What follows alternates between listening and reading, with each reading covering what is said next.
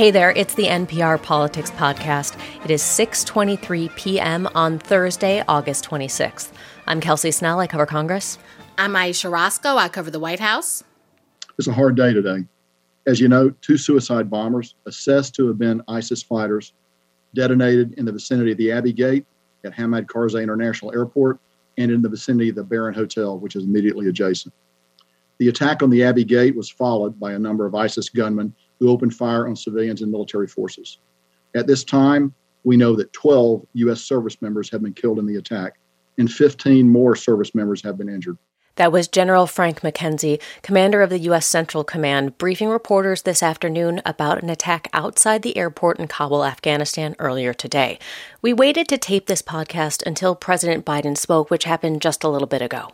These American service members who gave their lives it's an overused word, but it's totally appropriate here. We're heroes.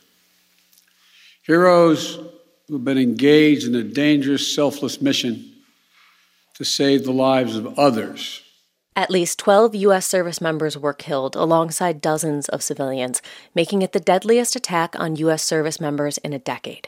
Many more were wounded. Jackie Northam, NPR international correspondent, is in Islamabad, Pakistan, and joins us now to talk about it. Hi, Jackie. Hi. Thank you so much for joining us so late. Um, just to start with, what do we know right now about how this attack was conducted? Well, as General McKenzie was saying, you know, it happened right by the Abbey Gate, which is the main gate into the airport. And for about a week now, we've seen thousands of people trying to get into the airport. There, so again, there was this huge swell of people there. And um, earlier today, uh, two suicide bombers came and detonated their explosives. And again, you know, dozens of people injured and also killed. You know, the White House, the Pentagon, even the U.S. Embassy in Kabul have been warning for days of a credible threat of an attack near this gate uh, from the Islamist militant group ISIS-K. And you know, Western countries told their nationals stay away, you know, over fear of a suicide bombing, which is exactly what happened. Um, but you know, it, everybody was desperate to get out, and they, they're, they're going to try and do whatever they can, the Afghans. And this gave a prime opportunity to the militants to, um, you know, launch suicide attacks. Jackie, can you tell us more about this group, ISIS K? Uh, uh, they're, I guess, affiliated with ISIS. Like, is there a, a difference for the, for people who may not know what ISIS K is? Right. Well, they're an offshoot of ISIS, and they formed about six years ago when ISIS was moving through Syria and Iraq and that. And they were actually formed here in Pakistan. They were aligned with the Pakistan Taliban, which is a different group than the Afghanistan Taliban. But they left the Pakistan Taliban because they did not think that they were extreme enough. Um, they, they wanted a pure um, adherence to Islam. Now, the K in ISIS K stands for Khorasan, and that's a reference to the historical region here that includes, you know, parts of Afghanistan and Pakistan. Now, they are adversaries of the Taliban. They have been launching attacks in Afghanistan. They're not big in number, not at all. They're a small group, but they've managed, like a lot of extremists, to have a, a major impact as well. What's interesting about it, though, is, is that they could present a real challenge to the Taliban's rule. And it's very interesting is that the U.S. right now, uh, for so many years, fought the Taliban. Um, all of a sudden the US is almost having to work with the Taliban to try to hold back any more attacks by ISIS K.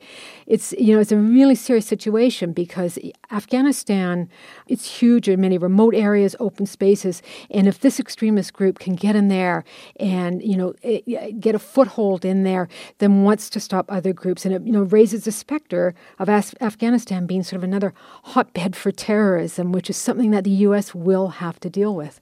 So, Ayesha, what did we hear from President Biden?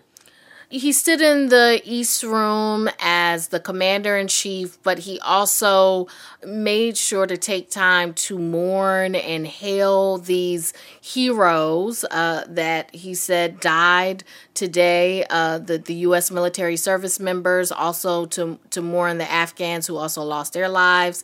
He he had a moment of silence. He also talked about because he has experienced loss himself, uh, which we've talked about his his personal personal loss and, and loss of his late son, Bo, he talked about knowing what that grief is and, and, and, and the grief that these service members' families will be feeling like a black hole in their heart and how his heart aches for them. But he also said that the U.S. is not going to let this go and that they will, that the people who carried this out are going to pay. To those who carried out this attack, as well as anyone who wishes America harm, know this we will not forgive. We will not forget. We will hunt you down and make you pay. I will defend our interests and our people with every measure at my command. Jackie, given that Biden was pretty clear in saying that it's too dangerous to keep troops in the region, how would he go about, you know, following through on that, following through on finding the people who conducted this attack? Well, it would be a strategic hit, I would think. You know, it wouldn't be, again, overwhelming troops going into Afghanistan. Um, you know, there are drone strikes. The U.S. has used drones to take out terrorists in the past. It could be something like that. The President Biden did hint that um, they knew who did it and where they were. He just gave a hint. He, he didn't want to go any further than that, but there are ways of doing it. And I, I would think a drone strike, again, a surgical hit, but it's hard to say. Um, you know, surely after 20 years, the U.S. has enough eyes in the skies you know, and intelligence, even though we're leave, even though the U.S. is leaving, um, still have some assets there that they can utilize for sure. You know, it was very interesting though. He uh, he did indicate also that they knew that ISIS was out there, ISIS K was out there, and how serious it was. And so the U.S. he said did, or he indicated did have um, an idea that they were out there, and that's what really started these high alerts going on in the past couple of days. All right, we're going to take a quick break, and we'll talk more in a second. Support for NPR and the following message come from Verizon. Director of Corporate Social Responsibility Alex Cervello shares how Verizon is helping schools bring technology into the classroom and working to move the world forward for all. We wanted to ensure that students and teachers have access to innovative learning tools and the proper training to successfully integrate them into the classroom, whether that be in person or in a hybrid setting. To learn more, go to citizenverizon.com. Over this last year and a half, the world's been through a lot.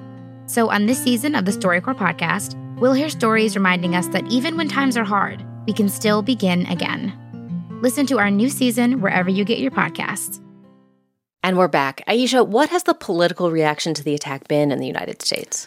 Uh, there has been obviously an outpouring of grief, but also there has been criticism uh, of the Biden administration, certainly from Republicans who are accusing um, the the Biden administration of making decisions and that led to this to these deaths and saying that it could have been avoided. There are former uh, military officials who are also saying who, who were involved in the war in Afghanistan and who are also saying that that this is uh, surrender uh, that this is this is what happens when the U.S. Uh, quote unquote surrenders. So there are definite political headwinds uh, that come from this. Uh, and, and, even on the Democratic side, there is concern that not everyone will be able to get out by August 31st. So you have allies and Democrats who have asked the U.S. to stay longer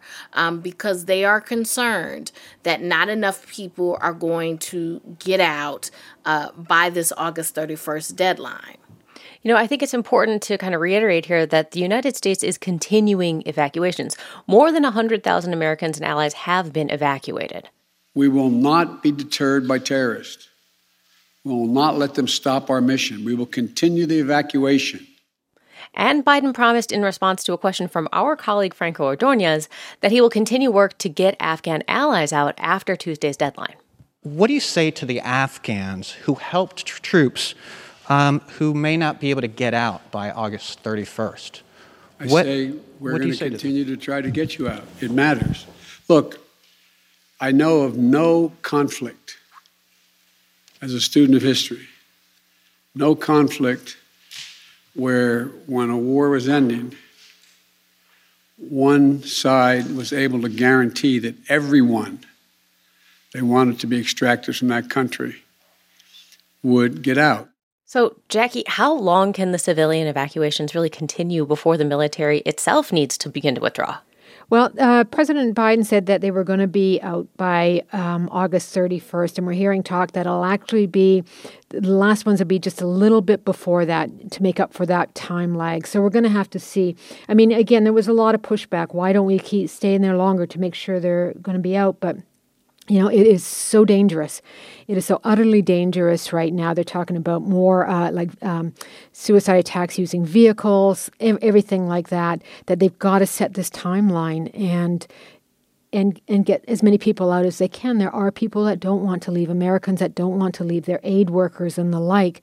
But um, y- y- you know, these next few days are just are just going to be really, really, really tense. It's been it's been a very long week for everybody. Jackie, are there concerns that there could be further attacks between now and when troops are done, when they withdraw completely? There are enormous concerns still out the airport for sure. I mean, General McKenzie talked today about fears about using vehicles as bombs. That's number one. That's huge. Um, they're they're watching that as much as they can, and they're asking the Taliban to help with that.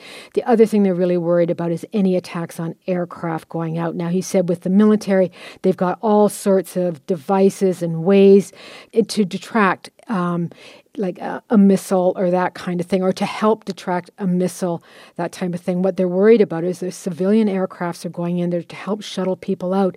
But you know, to answer your question, yes, there are still huge concerns out at that airport. The U.S. is staying out there till the 31st, but you know, that's what I said. There, this is going to be a very long, tense few days ahead.